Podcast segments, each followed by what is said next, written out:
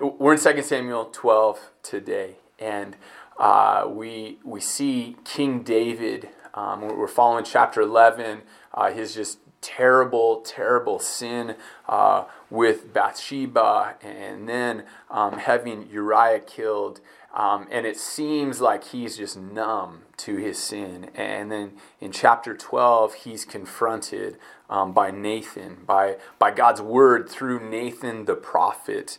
Uh, and, and I wonder when's the last time that God's word just shattered you, just wrecked you? Um, we read it as Christians, like we read God's word hopefully a lot. We're, we're in Bible studies. Uh, you might have an app that gives you like the verse of the day. Um, we listen to sermons. I mean, we have so much access to God's Word. I know many of you are doing a Bible read through this year, uh, but then when we're done, we, we close our Bible or, or shut down the app or turn off the sermon, and then we tend to just go on with life, sometimes as if nothing happened.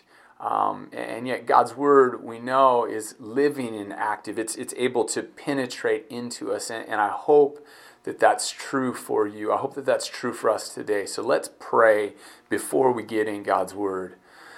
Lord, we thank you for your Word. We, we thank you that your Word tells us how it is. Uh, that, that your word tells us about you, God, that through your word, word you reveal yourself to us, that your word shows us who we really are and what life is, is really about. And um, God, as we see David today um, just wrecked by, by the confrontation through your word of his sin, Lord, we, we pray for our hearts. God, we pray that we would come to your word, not, not just today, but always in humility, that we would come to your word uh, ready to uh, to, to see and hear your word and to respond to your word, God. So, would you, by your grace, would you teach us today uh, through the, the, hearing of your word, through the, the teaching of your word? God, it's in your name that we pray. Amen. Our truth statement today um, is virtually identical to last week's. Uh, the plan originally was for me to do chapters 11 and 12 together in one sermon. Obviously, that didn't happen. That didn't work out. So, uh, so today's truth statement is almost the same. I'll, I'll, let you try and figure out what the difference is between this week and last week. Um, but it goes like this this week: that God's chosen king can sin so heinously, and, and God removes his sin while not removing its consequences. Points to the need for a greater Savior King. Again, that God's chosen king can sin so heinously, and God removes his sin while not removing its consequences, points to the need for a greater Savior King. Now, between chapters 11 and 12, there's been a, a decent amount of time that has passed. This baby uh, of David and Bathsheba's has been born, so we don't know exactly how long it's been. Maybe it's been eight, nine months, maybe more than a year. We're not sure. Um, but you remember that in chapter 11, David went to extreme lengths to cover up his sin. And, I'm sure that with Uriah now out of the way, with Bathsheba as David's wife, um, I'm sure that he felt that he was in the clear, that, that everything was okay now. But if you go back to chapter 11, it ends this way. The very last words say, But the thing that David had done displeased the Lord. Now, we might be able to fool everyone around us, right? Maybe we can hide our sin from uh, everyone we know, even the people that know us best, but we're never able to hide our sin from God. God sees it, and, and thank God that He sees our sin. Praise the Lord that we can't hide it from Him. This is how verse 1 of chapter 12 begins. It says, And the Lord sent Nathan to David. He came to him and said to him, and we'll pause right there. We remember back in chapter 11, David did a lot of sending, right? He sent for Bathsheba. He sent to get Uriah. He sent Uriah with the command to Joab. David uh, thought that he was in control. It's as if he was playing God and trying to control the world around him. But now it's the Lord who sends. He sends his prophet Nathan to David. And he sends him to confront him uh, for his sin. God doesn't want us to hide in our sin. He doesn't want our sin to just fester within us. God is gracious and He pursues us, even, uh, even to confront us in our sin. And conviction of sin is a gift. Right? It doesn't feel like it. Being convicted of your sin feels terrible. It, it feels like a punch right in the gut, but it's a sign of grace that God would care enough to convict you of your sin.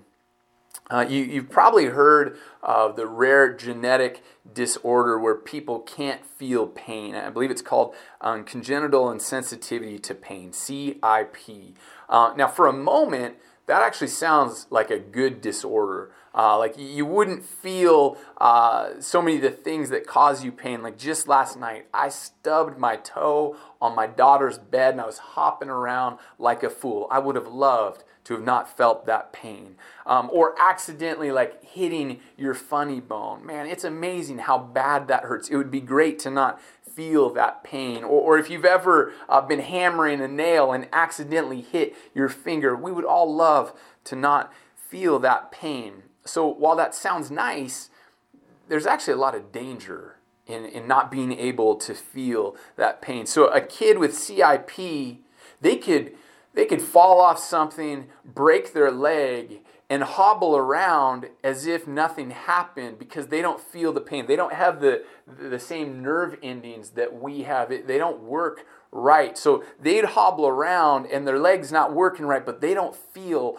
uh, the pain to let them know uh, that something's wrong. Or, or they, could, they could take their hand and touch a hot burner on a stove and, and just be burning their, their skin, their flesh, and not feel it at all. God designed our bodies uh, with pain as like this warning system, right? Without pain, we would wreck our bodies. So pain is good for us. And similarly, the conviction of sin is good for us.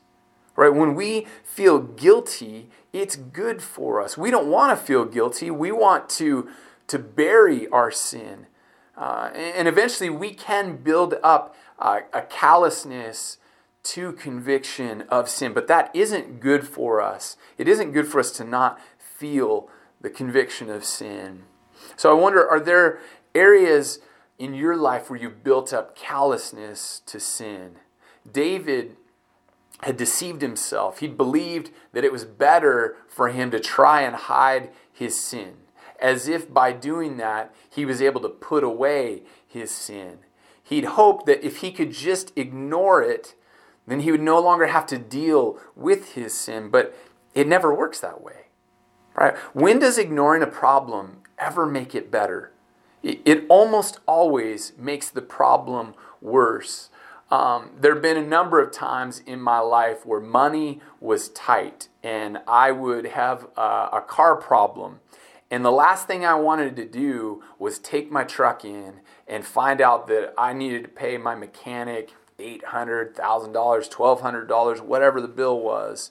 So, what I would do was I would wait and wait. And sometimes I would wait months, knowing in the back of my mind that I really needed to take my truck in. That, that if I didn't, it was just going to make matters worse. And I never said this out loud, and I knew it wasn't even true, but secretly, I hoped that somehow the problem that, that I heard or smelled or, or, or could detect in my truck, that somehow it was going to work itself out over time. That's stupid. Right? A vehicle doesn't get better just because you give it time, and ignoring sin doesn't make it better either. Right? We might get better at ignoring the problem. We might get better at pushing down those, those feelings of conviction. But just because you don't feel something doesn't mean you've taken care of your sin. Only God can take care of sin. And, dealing with sin means confessing our sin and turning to Him. God knew that He was the only one who could deal with David's sin. So God sent Nathan. And Nathan would confront David uh, he confronts his sin, but he does it in a tricky way, in a backdoor way. He tells him this story. He presents it to David the king as if it's this criminal case that King David needs to, to judge and, and come up with a verdict on. So Nathan ropes in David with this story. Continuing in verse 1, he says, There were two men in a certain city the one rich and the other poor. The rich man had very many flocks and herds, but the poor man had nothing but one little ewe lamb which he had bought.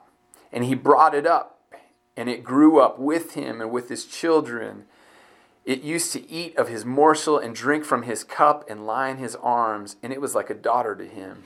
Now there came a traveler to the rich man, and he was unwilling to take one of his own flock or herd to prepare for the guest who had come to him. But he took the poor man's lamb and prepared it for the man who had come to him. And verse 5, it says that David's angry. It's like he doesn't even let Nathan finish the story. It says his anger was greatly kindled against that rich man. And he said to Nathan, As the Lord lives, the man who has done this deserves to die. And he shall restore the lamb fourfold because he did this thing, because he had no pity. So God lets David, through this story, see the absolute wickedness of his own sin. David had deceived himself, right? He'd, he'd, uh, he'd gotten himself to see his sin differently than it really was. He'd convinced himself that his sin wasn't that big of a deal. But now, through this story, David sees how wicked his sin is, even though he doesn't realize that this story is all about him.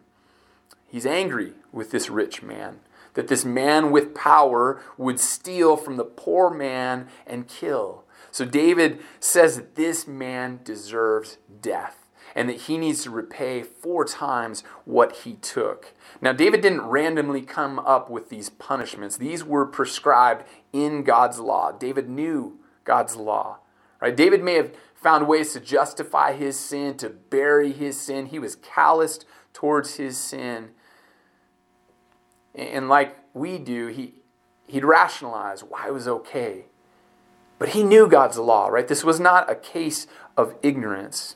Verse 7, Nathan said to David, You are the man. Now, most of the time, being told you're the man, that's a good thing, but not this time. David was ready to drop the hammer on this offender, on this criminal who turns out to be himself. Right? He's the man that, that he was so angry at. He's the man who stole. He's the man who murdered. He's the man who deserves to die. He's the one who should repay four times what he's stolen, but he can't because Uriah is dead. Nathan continues in verse 7. He says, Thus says the Lord, the God of Israel I anointed you king over Israel. I delivered you out of the hand of Saul. And I gave you your master's house and your master's wives into your arms, and gave you the house of Israel and of Judah. And if this were too little, I would add to you as much more. Right? God's saying, David, look at how I blessed you. I made you king. I saved you. You used to be the shepherd boy in the field. I've made you shepherd over my people. I gave you everything you have. And if it wasn't enough, I would have given you more. Verse 9 goes on, says, Why have you despised the word of the Lord to do what is evil in his sight?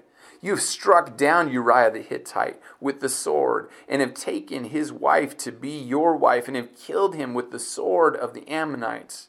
Now, therefore, the sword shall never depart from your house, because you have despised me, and have taken the wife of Uriah the Hittite to be your wife. David had despised the word of the Lord. And verse 10 says, David had despised the Lord himself. And we've seen this word despised throughout Samuel several times, but the first time we saw it was in reference to Eli's wicked sons, that they had despised the Lord. And now David is told that he too has despised the Lord.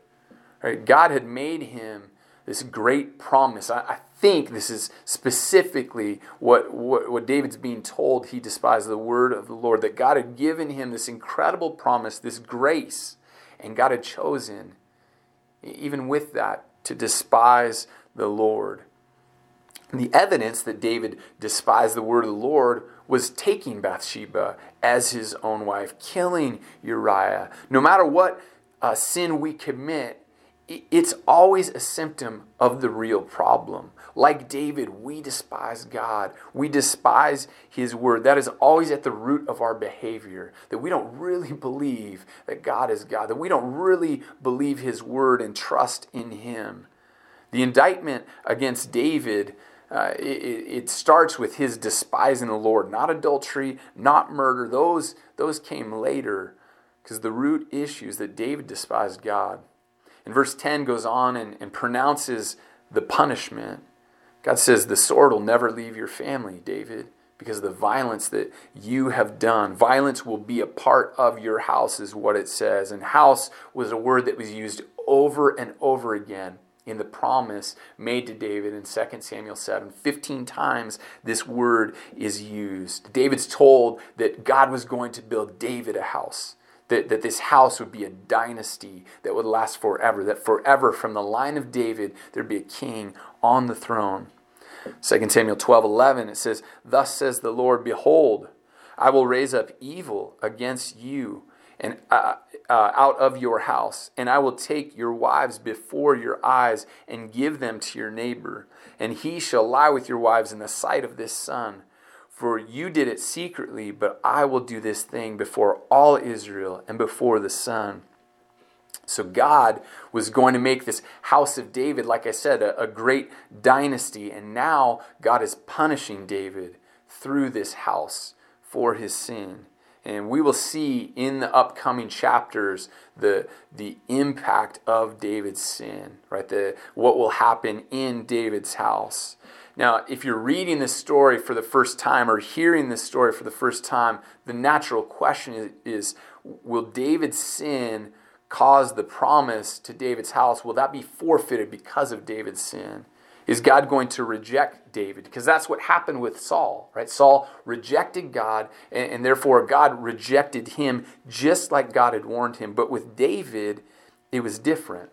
God promised David when iniquity is committed, God will discipline, but his steadfast love will not depart. So we'll, hold on to that. We'll see what happens in a bit. But first, David's response in 2 Samuel 12 13. David said to Nathan, I have sinned against the Lord. So David's confronted by God's word, by his sin and he confesses. And nothing got to David in chapter 11. All the chances he had to confess, nothing did it like God's word did. Is that how you would respond? Right, last chapter, we saw David do everything he could to bury the evidence of his sin, to cover it up. But now, when he's confronted by God's word through the prophet Nathan, he confesses. Uh, back uh, when I was in Bible college, there were two professors that I just thought the world of. I mean, these guys were rock stars in my mind. I took every class from them I could, even if they weren't a part of my major, uh, just because I, I just thought these guys were such incredible uh, teachers.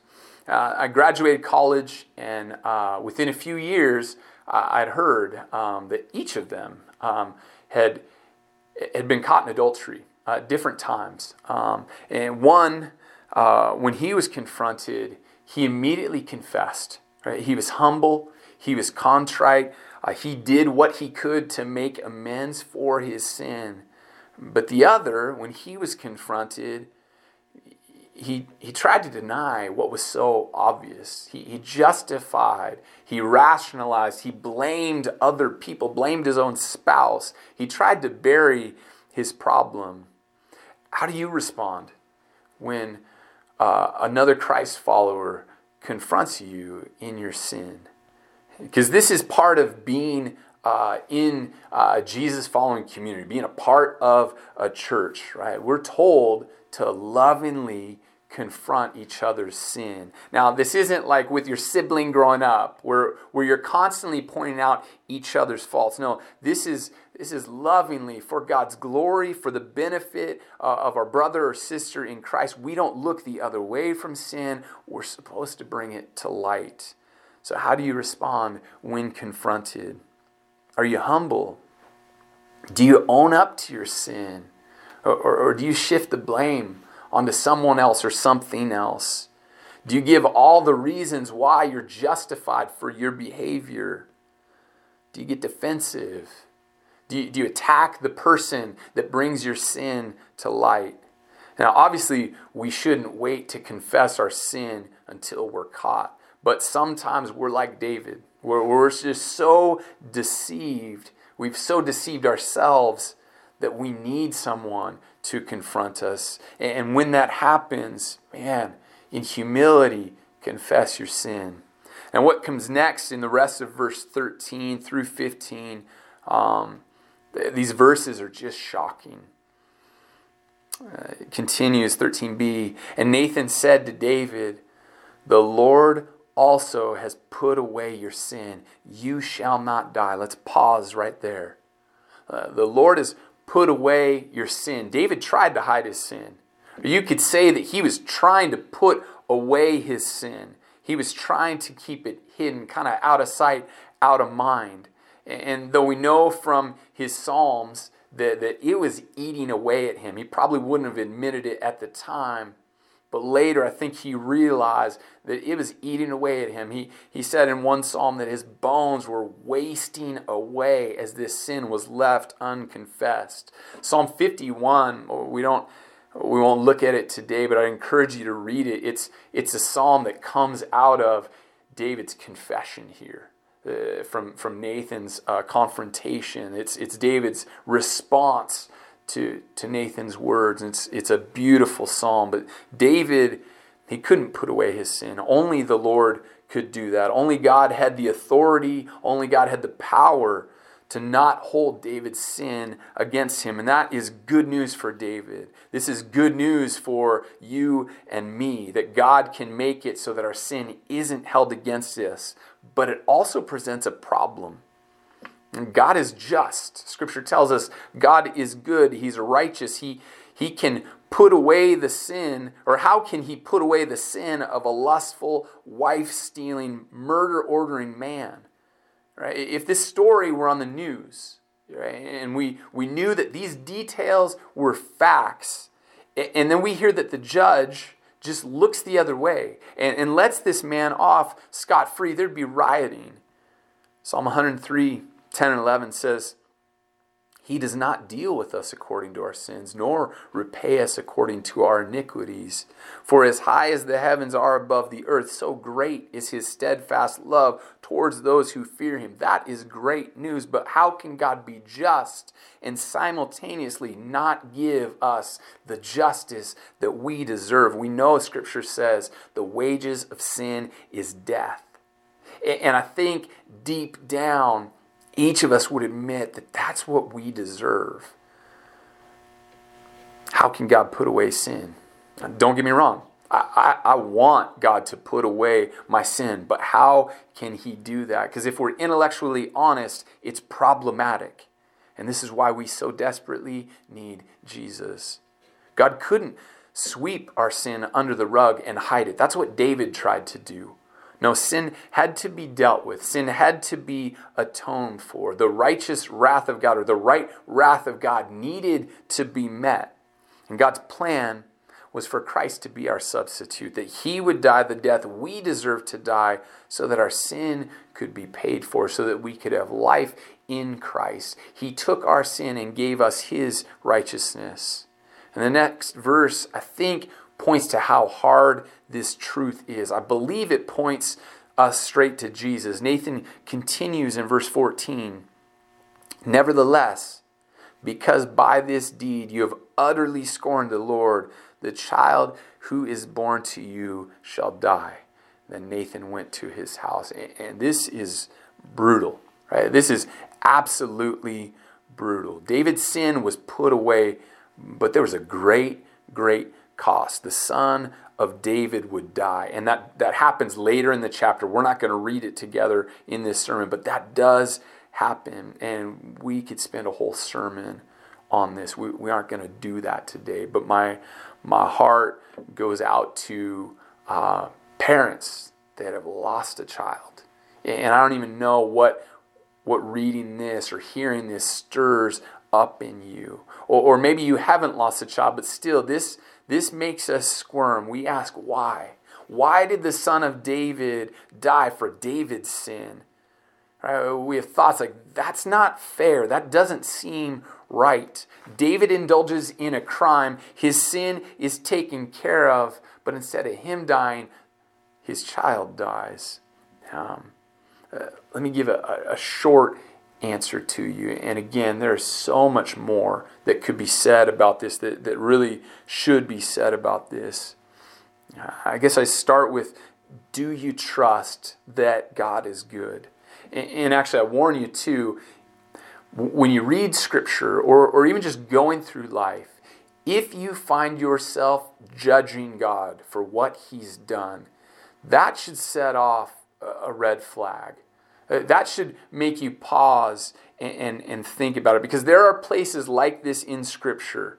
Um, and, and what we need to do is we need to come humbly, approach the word humbly, recognizing that we do not know everything, that, that God is the all knowing one. So I come back to this, I, I, I ask myself if God is good, and I believe that wholeheartedly, without a doubt, if God is good, then even in something like this, that, that just makes me squirm, right? Something that, that, that doesn't seem right. We have to go back to I trust in God.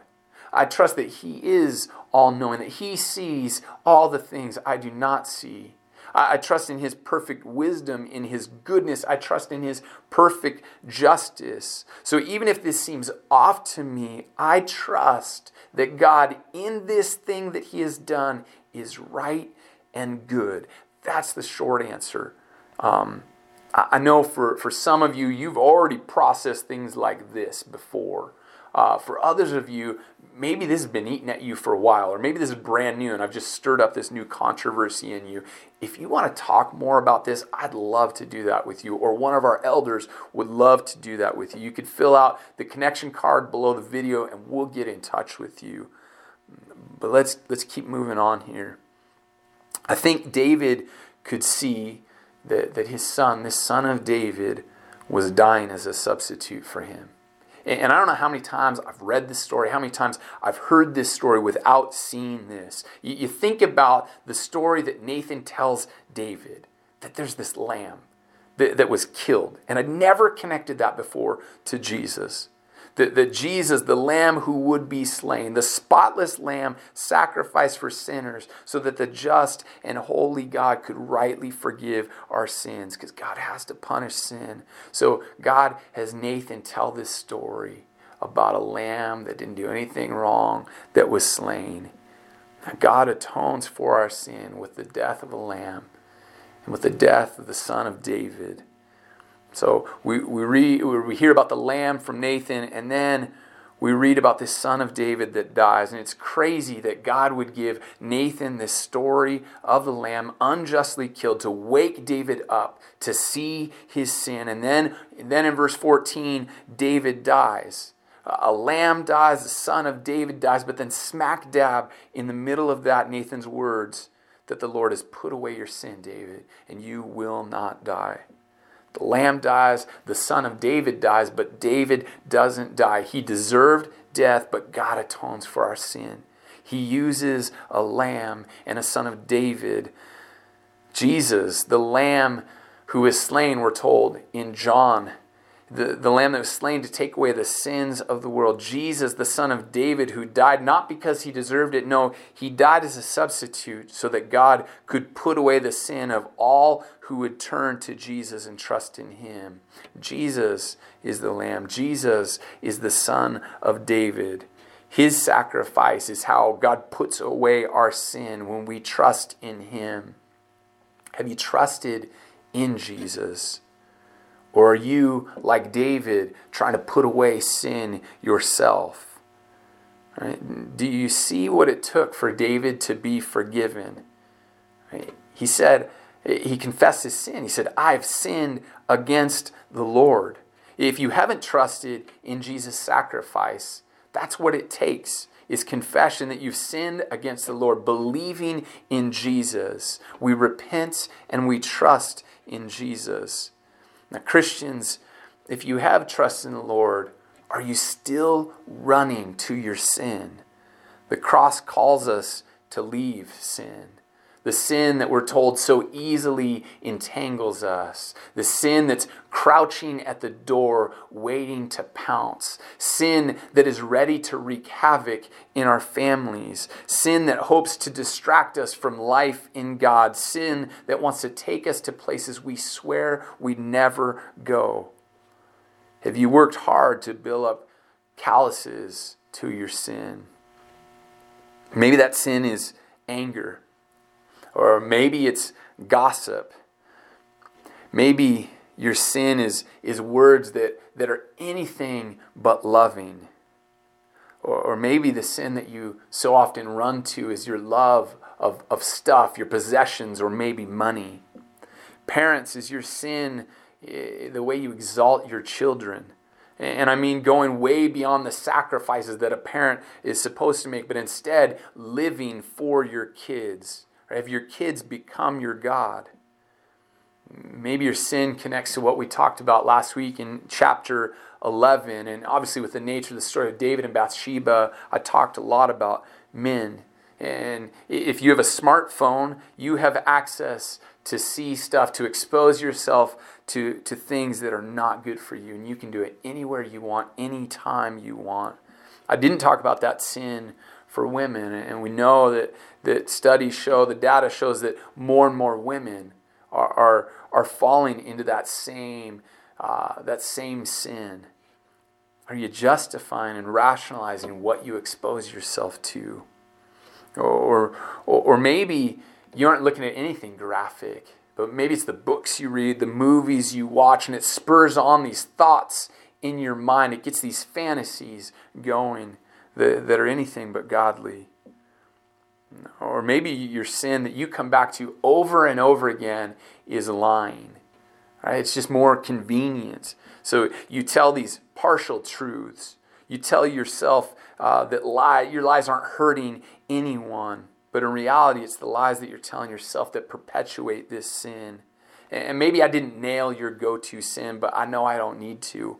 I know that even if you're really callous to your sin, we all know what it is that we struggle with, the sin that we run to. And today is a day to turn to Christ and confess your sin. This is a day to admit that you can't take care of your sin, that only God can do that.